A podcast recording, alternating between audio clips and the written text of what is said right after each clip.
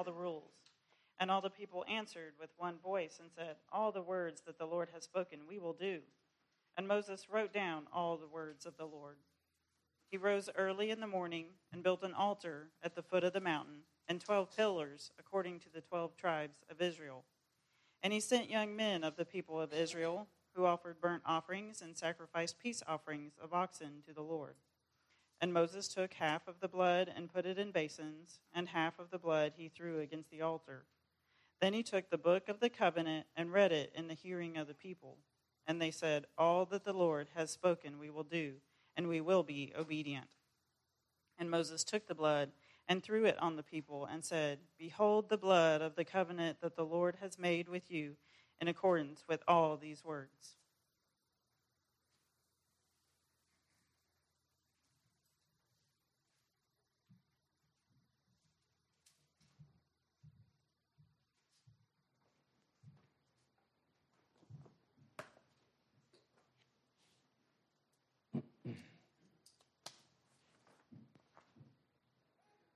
Let's pray.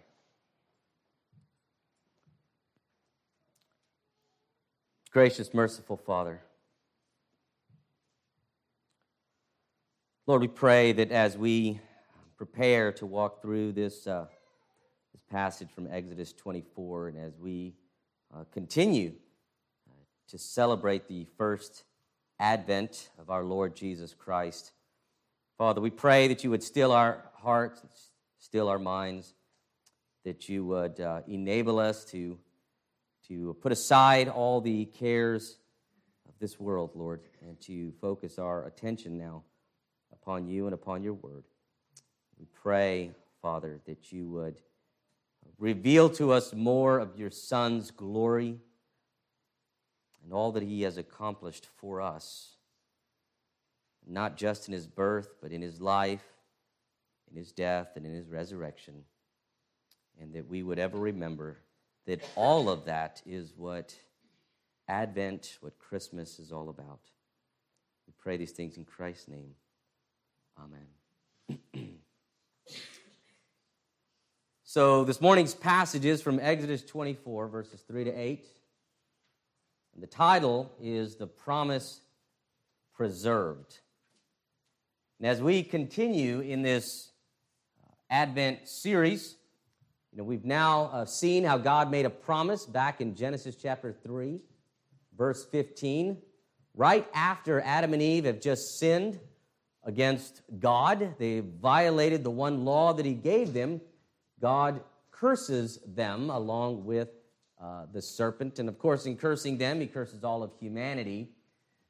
But which they rightly deserved, of course, but even in the midst of his cursing, in the midst of his anger, God's anger and his wrath and his justice is tempered with grace.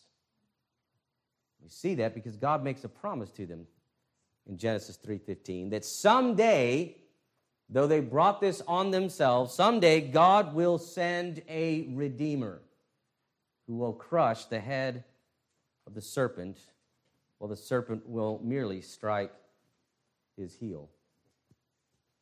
And then we see, or we saw last week, that God then proclaims that promise to Abraham in Genesis chapter 12.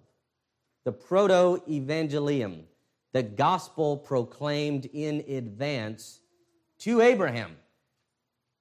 That God someday, through Abraham, that Abraham would be a blessing to all nations. Of course, by the end of Abraham's life, he himself may be wondering how that comes to be because Abraham does not die with a large family. He only has one child from Sarah, two, if you count Ishmael, six others with his second wife, but nonetheless, all total, eight sons. So by the end of his life, he's probably wondering, how am I going to be a blessing to all nations? My family is not very large. Nonetheless, God makes that promise to Abraham. And now we're going to see that God establishes a covenant with the nation of Israel in order to preserve that promise. So God makes a promise in Genesis 3:15. He then proclaims that promise to Abraham and enters into a covenant relationship with Abraham. But now, here in Exodus 23, God is going to enter into a covenant relationship with the entire nation of Israel in order to preserve that promise. And as we make our way to December 25th, what we are seeing is how God sovereignly ensures throughout all of redemptive history that that promise made way back in the garden will come to fulfillment. And that when it does, when it does, we will be able to look back through the corridors of time and see that God was faithful.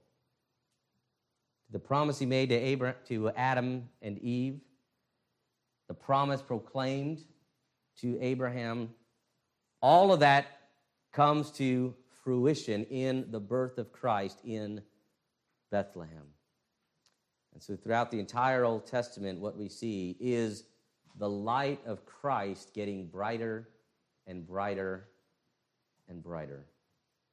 And so, the passage that we're looking at this morning recounts the covenant that God makes with Israel, also known as the covenant of law, sometimes referred to as the Mosaic covenant, because it's a covenant that is initiated through Moses. It's not made with Moses, it's made with the entire nation, but uh, Moses is the one who uh, God works through in order to establish this covenant. And just to give you the timeline, this is Exodus 24, takes place about 500 years after the covenant that God makes with Abraham. About 500 years later. And we say, you know, when we study world history, we, we, we throw out those numbers and we think, okay, so it's a relatively soon, so to speak, but 500 years is, is a long time right? The United States has only been around about 250 years. 500 years from the time of Abraham, and it is approximately 2,500 years since the fall of Adam and Eve. When we're looking at Exodus 24, we are looking at about 2,500 years. If you go back 2,500 years from today, that puts us at about the 5th century BC. So for 2,500 years, God has been orchestrating all of redemptive history down to the point of Exodus 24, where we are today. when I talk about a covenant, just as a reminder, I know I've said this before, that a covenant is a solemn, binding agreement between two or more parties. That's really the basic definition. You could add more to that depending on the type of covenant you're talking about, but it is a solemn, binding agreement between two or more parties. And God makes a covenant with Abraham in Genesis chapter 15 to keep the promise that he makes him in Genesis chapter 12. And now God enters into a covenant with the entire nation of Israel in order to preserve that promise, the promise made to Abraham, the promise made to Adam and Eve. God enters into a covenant with the entire nation of Israel to preserve that promise.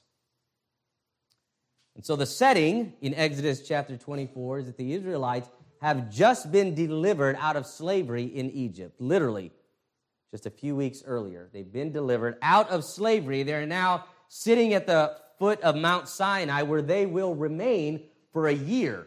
They will stay there for a year as Moses writes the Pentateuch and as they build uh, the, the tabernacle and all of the tabernacle furnishings. And Moses has been given by God for the people of Israel, at this point, the Ten Commandments and a series of laws running from Exodus chapter 20 to Exodus chapter 23. So that's where we are. They've already received the Ten Commandments and a series of laws. There'll be more laws that they will be given in uh, Leviticus and more in Numbers and then in Deuteronomy as well. But they've, given the, they've been given the first set of laws, so to speak. And so then we see in verse 3 now. So that's the context, that's the setting. We see in verse 3, scripture says, Moses came and told the people all the words of the Lord and all the rules.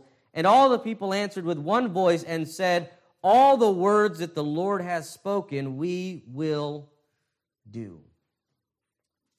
So they make a verbal commitment to God we will keep all of your laws. They say the same thing in verse 7, the second half of verse 7. And they said, All that the Lord has spoken, we will do, and we will be obedient. They're not being foolish with their words, they are being thankful. They recognize God has delivered them. He's brought them out of slavery, and now He's given them these laws. Yes, we're going to keep them. We promise to keep the laws that you have given us. but this is what makes this covenant different than the covenant that God makes with Abraham. You see, the covenant that God made with Abraham in Genesis chapter 15 is an unconditional covenant. In other words, Abraham is not required to do anything in order to remain in covenant relationship with God. Yes, he's given the law of circumcision, and it's called that, the law of circumcision. He's required to keep it, but he's not required to keep the law of circumcision in order to remain in covenant relationship with God. We see that, for example, right at the beginning of uh, Joshua, Joshua chapter 5, we're told that, that Joshua had to take the time to have all of the, the men of Israel uh, circumcised because all of those who came out of Egypt, we're told in Joshua 5, all those who came out of Egypt were circumcised, but those who were born during the 40 years of wilderness wandering had not kept the law of circumcision. And yet God continues to be faithful to them and to bring them into the promised land and to give them victory over their enemies. The promise made with Abraham is an unconditional promise, which is why in Genesis 15, God is the only one who passes through the pieces. He's saying to Abraham, I alone will keep this promise that I am making to you, Abraham. All you have to do is believe. It is by faith that Abraham remains in covenant relationship with God. But the covenant that God makes with Israel here is a conditional covenant. That's made clear back in Exodus chapter 19, verses 5 and 6. God says this to the people of Israel through Moses Now, therefore, if you will indeed, so you hear the if, if. This is what God says. If, if you will indeed obey my voice and keep my covenant, you shall be my treasured possession among all peoples. For all the earth is mine, and you shall be to me a kingdom of priests and a holy nation. These are the words that you shall speak to the people of Israel.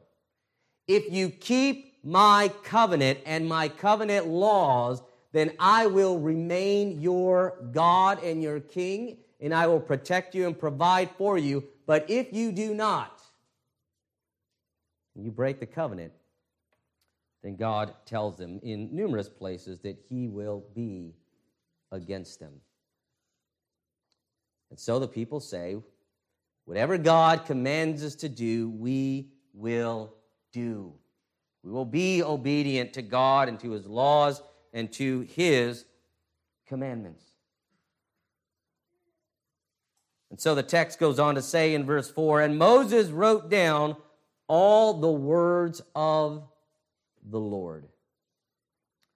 Now, I think it's worth noting that uh, when it says all the words of the Lord, you see at the beginning of verse 7, then he took the book of the covenant and read it in the hearing of the people. So when it says all the words of the Lord, when it talks about the book of the covenant, we're not just talking about the Ten Commandments. We're not just talking about the laws written down in chapters 20 to 23, although certainly that would have been the immediate reference but the book of the covenant is what refers, it, refers to all of the laws that were given to the people of Israel via the Pentateuch. That is the first five books of the Old Testament, which is why the book of the covenant is also referred to as the book of the law in Deuteronomy 29 21. It's also referred to as the book of Moses in Second Chronicles 25, verse 4 because Moses wrote the Pentateuch Genesis, Exodus, Leviticus, Numbers, and Deuteronomy. All of that was viewed in the mind of Israel as one book or one set, maybe five volumes, but it's all one entity. It's one thing. This is the book of the law. This is the book of the covenant. This is the book of Moses. It is the law that God, that Moses commands, or that God commands through Moses, for example, in Deuteronomy 31, to be read in its entirety every seven years to the nation of Israel at the Feast of Booths. That would have been a lot of reading to do. Uh, but it is possible if people took it in shifts. We're not told that it was one person that did it. They may have taken turns on a platform reading a few chapters at a time throughout the day. You could probably read the entire Pentateuch in one day if you just consistently read it from beginning to end. But nonetheless, every seven years, the book of the covenant, the book of Moses, the book of the law, the Pentateuch was to be read to the people of Israel to remind them of God's laws. Because you got to remember, they lived in a day and age when not everybody had the Old Testament in their home, right? Very few people had access to the entire Old Testament. They would hear portions of it read on the Sabbath day in the synagogue. But it was important that they get the whole thing at least once every seven years. So then we read, the text continues in verse 4. Moses rose early in the morning and built an altar at the foot of the mountain, and 12 pillars according to the 12 tribes of Israel. And he sent young men of the people of Israel who offered burnt offerings and sacrificed peace offerings of oxen to the Lord. These sacrifices are going to be important in just a minute. And Moses took half of the blood, so they make these sacrifices, they offer these sacrifices. Then Moses takes half of the blood and he puts it in basins, and half of the blood he threw against the altar. That is the altar that is inside the courtyard of the tabernacle. Then he took the book of the covenant and he read it in the hearing of the people. And they said, All that the Lord has spoken, we will do, and we will be obedient. And Moses took the blood and threw it on the people. So he throws some on the altar, and then he throws some onto the people, and said, Behold, the blood of the covenant that the Lord has made with you, in accordance with all these words. So the point of all of this blood and all of this sprinkling on the altar and the people and the reading of the law is that there must be a shedding of blood in order for a covenant, a binding covenant, to be established between God and his people. Just like with Abraham, there had to be the animals that were sacrificed, there had to be the shedding of blood. Because the idea in these covenants, you offer the sacrifice, you sprinkle the blood on the altar, you sprinkle the blood on the people. The idea that is being communicated is that if either one of us violates the terms of this covenant, if I, God, fail to be faithful to my people for no reason, but I just simply fail to be faithful, then may I cease to exist, is what God is saying. But if you fail to keep the terms of the covenant, then may what happened to these animals that have been sacrificed happen to you. The author of Hebrews makes that very clear, for example, in Hebrews chapter 9, verses 18 to 20. The author of Hebrews says this Therefore, not even the first covenant was inaugurated without blood. For when every commandment of the law had been declared by Moses to all the people, so now he's actually referring back to Exodus chapter 24. He took the blood of calves and goats with water and scarlet wool and hyssop and sprinkled both the book itself and all the people, saying, This is the blood of the covenant that God commanded for you. So, again, in making this covenant, there is the shedding of blood as a visible and physical reminder to the people of the enormity, the, the gravitas of this covenant that God has entered into with them. And should the people fail to keep their part of the covenant, then what happened to the animals will happen to them. And in fact, that is exactly what happened to them. And God tells them that that's what happens to them in Jeremiah 34. I'll just read this to you. Jeremiah 34, verse 18. Listen to what God says to the nation. And the men who transgressed my covenant and did not keep the terms of the covenant that they made before me, I will make them like the calf that they cut in two and passed between the parts.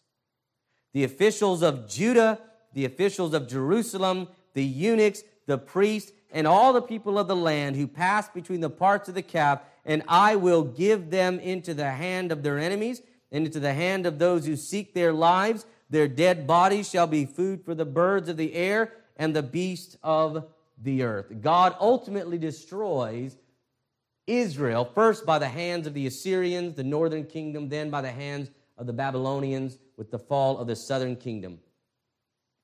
But understand that it's not simply that God destroyed them because they failed to keep the law perfectly.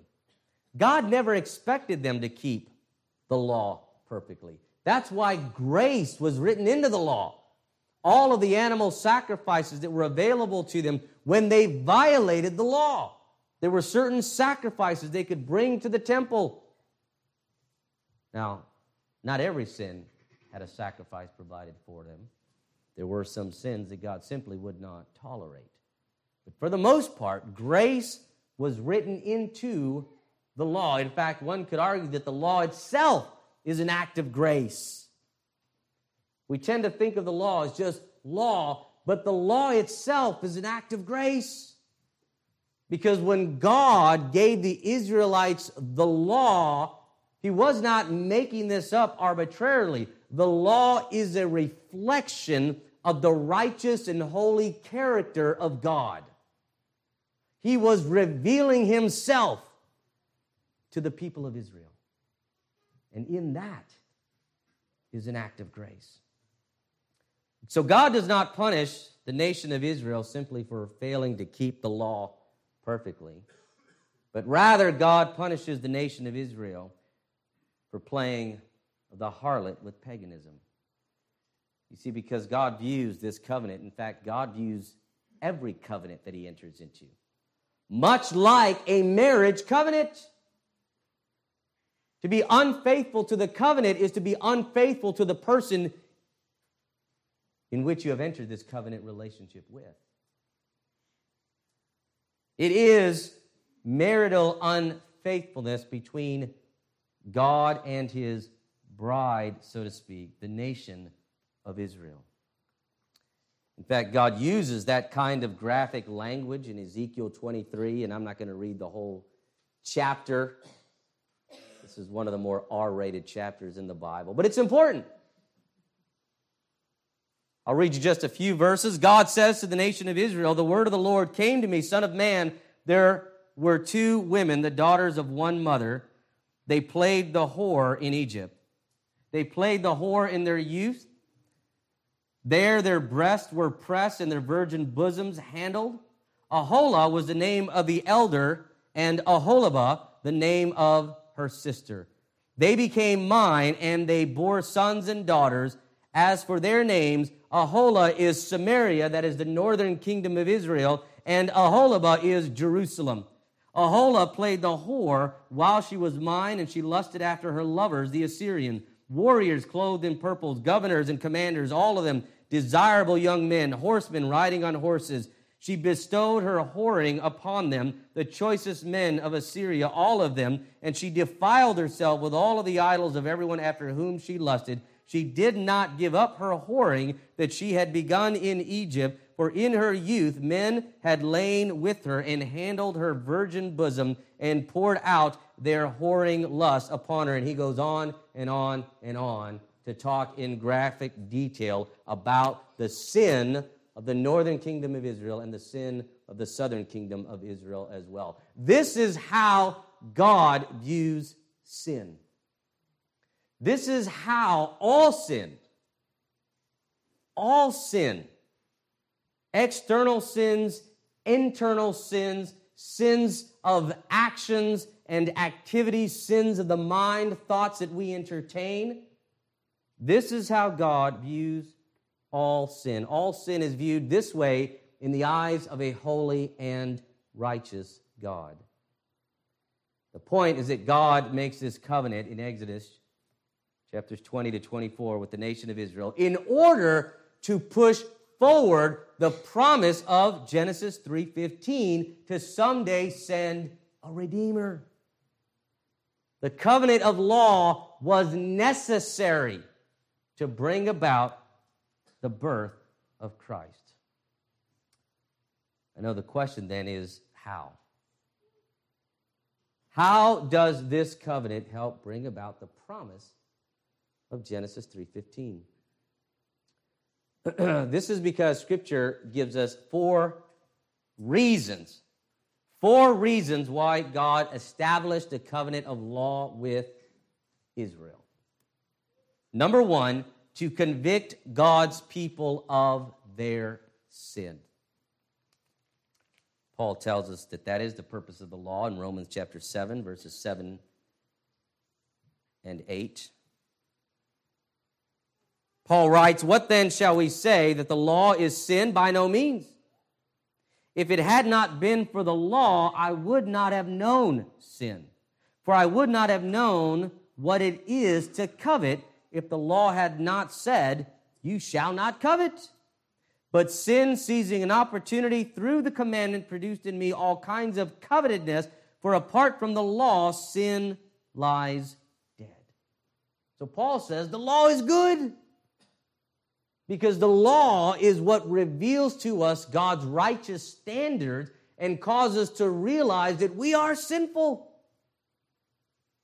Paul says, if it were not for the law, I would not have known what it meant to covet if the law had not said, Thou shalt not covet. So God gives Israel the law so that they might know that they are in need of a Savior, so that they would be made aware of their sinfulness. Number two, God establishes the law of covenant with Israel to point the people toward their need for a Savior. So, one, it reveals to them their sinfulness. But number two, it reveals to them their need for a true Redeemer. Hebrews chapter 10 For since the law has but a shadow of the good things to come instead of the true form of these realities, it can never, do you hear that? It can never, by the same sacrifices that are continually offered every year, make perfect those who draw near. Otherwise, would they not have ceased to be offered? If the animal sacrifices in the Old Testament could actually atone for sins, why keep offering them every year? Since the worshippers, having once been cleansed, would no longer have any consciousness of sin. But in these sacrifices, listen, there is a reminder of sins every year. For it is impossible for the blood of bulls and goats to take away sins. In other words, the Bible tells us that the whole point of all of these sacrifices was simply to remind them day after day, month after month, year after year, you need a true deliverer because this is never going to work. This is never going to work. The third reason God enters into a covenant relationship with Israel is to hem in to hem in the people of God in order to bring about the promised seed of Abraham, to hem in the people of God in order to bring about the promised seed of Abraham. Paul talks about this in Galatians chapter 3. Galatians chapter 3. Well, first of all, in chapter 2, Paul strongly argues in the book of Galatians for the first uh, two chapters that justification before God is by faith alone. Apart from works, apart from any law keeping, he makes that so emphatically clear. I'll read to you just two verses Galatians 2, verses 15 and 16. Paul writes this We ourselves, talking about him and Peter, we ourselves are Jews by birth and not Gentile sinners, yet we know, we Jews, know that a person is not justified by works of the law, but through faith in Jesus Christ. So we also have believed in Christ Jesus in order to be justified by faith in Christ, listen, and not by works of the law, because by works of the law, no one will be justified. So Paul makes clear justification is by faith alone and not by works, not by law keeping. Today we might add, not by baptism, not by church membership. It is by faith alone in Christ alone. The question then that Paul has to wrestle with is well, then why the law? If we're not saved by the law, if we're not justified by the law, what was the whole point of the law in the first place? He answers that question in verse 19 of chapter 3. He asks the question himself why then the law? Right? Good question. Why, why have we been keeping all these laws if they can't save us? Why then the law? Paul says it was added because of transgressions until, in other words, it was added because of your sinfulness, the nation of Israel. Because you are sinful people, the law was given to you in order to control your sinful behavior, to reveal to you God's righteous standards. It was added because of transgression, but listen to this until, do you hear the temporal language? The law was never intended to be permanent. It was added because of transgressions until the offspring should come to whom the promise has been made. The offspring. What offspring? Paul just argued a few verses earlier. Now, the promise that were made to Abraham and to his offspring, it does not say to offsprings, referring to many, but referring to one and to your offspring, who is Christ. So when you hear the word offspring in Galatians chapter 3, think Christ. That's who Paul is talking about. The law was added because of transgressions until the offspring, that is Christ, until Christ should come to whom the promise had been made. And it was put in place, that is, the law was put in place through angels by an intermediary. Now, an intermediary implies more than one, but God is one. Is the law then contrary to the promises of God? If justification is by faith alone, then is the law contrary to the promises of God? Paul's response certainly not.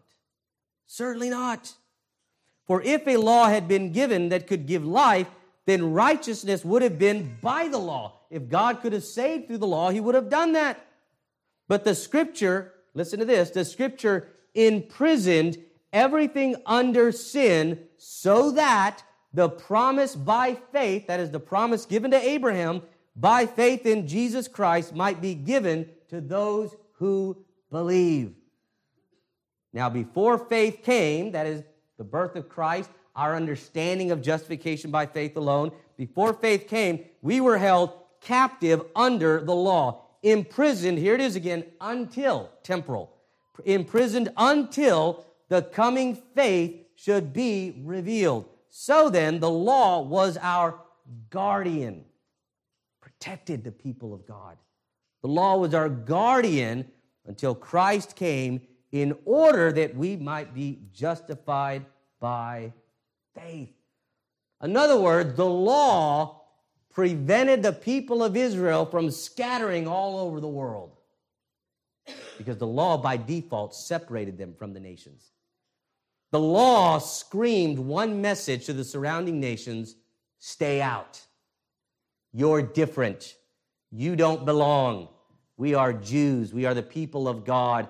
And so it kept them together, it kept them separate. The law was their guardian until Christ would be revealed. The fourth reason God gave the law to the nation of Israel and entered into a covenant with them is to ensure that God would get all the glory when the Messiah came.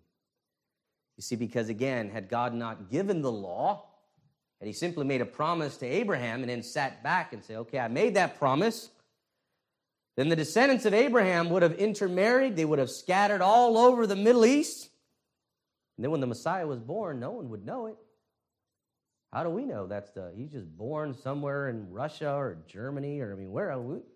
How do we know? God gives the law to keep the people of Israel together until the promised seed of Abraham would come. The only reason Luke and Matthew can trace their genealogy of Christ all the way back to Abraham and all the way back to Adam is because of the law that kept them together and made a straight line from Adam to Abraham all the way to Christ. So the covenant of law inaugurated at Mount Sinai was temporary. Was never intended to be permanent was temporary and was fulfilled by Christ. And Christ fulfills the purpose of the law in at least three ways. And this is where it becomes very important for us in regards to Advent. In Matthew chapter 5, Jesus says this in verses 17 and 18 Do not think that I have come to abolish the law or the prophets. I've not come to abolish them, but to fulfill them. For truly I say to you, until heaven and earth pass away, not an iota, not a dot will pass from the law until all is accomplished. Christ did not come to abolish the law, He doesn't just throw it out, He fulfills it, which we've just talked about. He fulfills the purpose for which the law was established to bring about the promised seed of Abraham. So now that the promised seed of Abraham has come, there's no longer a need for the law. The purpose for the law has been fulfilled. Christ fulfills, number two, Christ fulfills the demands of the law on our behalf. Because in Matthew chapter 5, verse 20, Paul or Jesus goes on to say this For I tell you, unless your righteousness exceeds that of the scribes and the Pharisees, you will never enter the kingdom of heaven. That would have been astounding to the people of Israel to hear. Unless your righteousness exceeds that of the scribes and the Pharisees, you'll never enter into the kingdom of heaven. They would have thought to themselves, oh my word, we're all lost. And as if, as if that's not enough, Jesus goes on to say at the end of that chapter, verse 48, you therefore must be perfect as your heavenly Father is perfect. That is still God's standard. Absolute righteous perfection in order to enter into eternal life. Well, how does that happen then? Feast your ears upon this. 1 Corinthians 1:30. And because of him you are in Christ Jesus. You are in union with Christ, who became to us wisdom from God, righteousness and sanctification and redemption, so that as it is written, let the one who boasts boast in the Lord. Christ becomes our righteousness because of our union with him by faith. The perfect righteousness which God demands, Christ achieves. And we are credited with that righteousness by faith. Thirdly, Christ fulfills the penalty of the law. Galatians chapter 3, verses 10 to 13, Paul writes this For all who rely on the works of the law are under a curse. For it is written, Cursed be everyone who does not abide by all things written in the book of the law and do them. If you can't keep the law perfectly, you're doomed. You want to try to earn righteousness by, by law keeping, you got to keep all of it perfectly, or none of it helps. Verse 11 Now it is evident that no one is justified before God by the law, for the righteous shall live by faith, but the law is not of faith. Rather, the one who does them shall live by them. Listen to this Christ redeemed us, He delivered us from the curse of the law by becoming a curse for us. For it is written, Cursed is everyone who is hanged on a tree. So that in Christ Jesus, the blessing of Abraham, what does that mean? Abraham was justified by faith. Abraham believed God and it was credited to him as righteousness. So that in Christ Jesus the blessing of Abraham might come to the Gentiles, so that we might receive the promised Spirit through faith. In other words, the law of God demands that someone must die for sin. That can't be animals. The animal sacrifices never worked because animals weren't responsible for bringing sins into the world, people were. But no ordinary human being can die for our sins because we're all sinful. We have our own sins to pay for. I can't pay for your sins because I got my own sins to pay for. So Christ comes into the world and he's born in Bethlehem. And he lives a perfect life of obedience to the law. He does for us what we could never do keep the law of God, keep all of the demands of God perfectly. So then he dies on the cross to pay for our sins.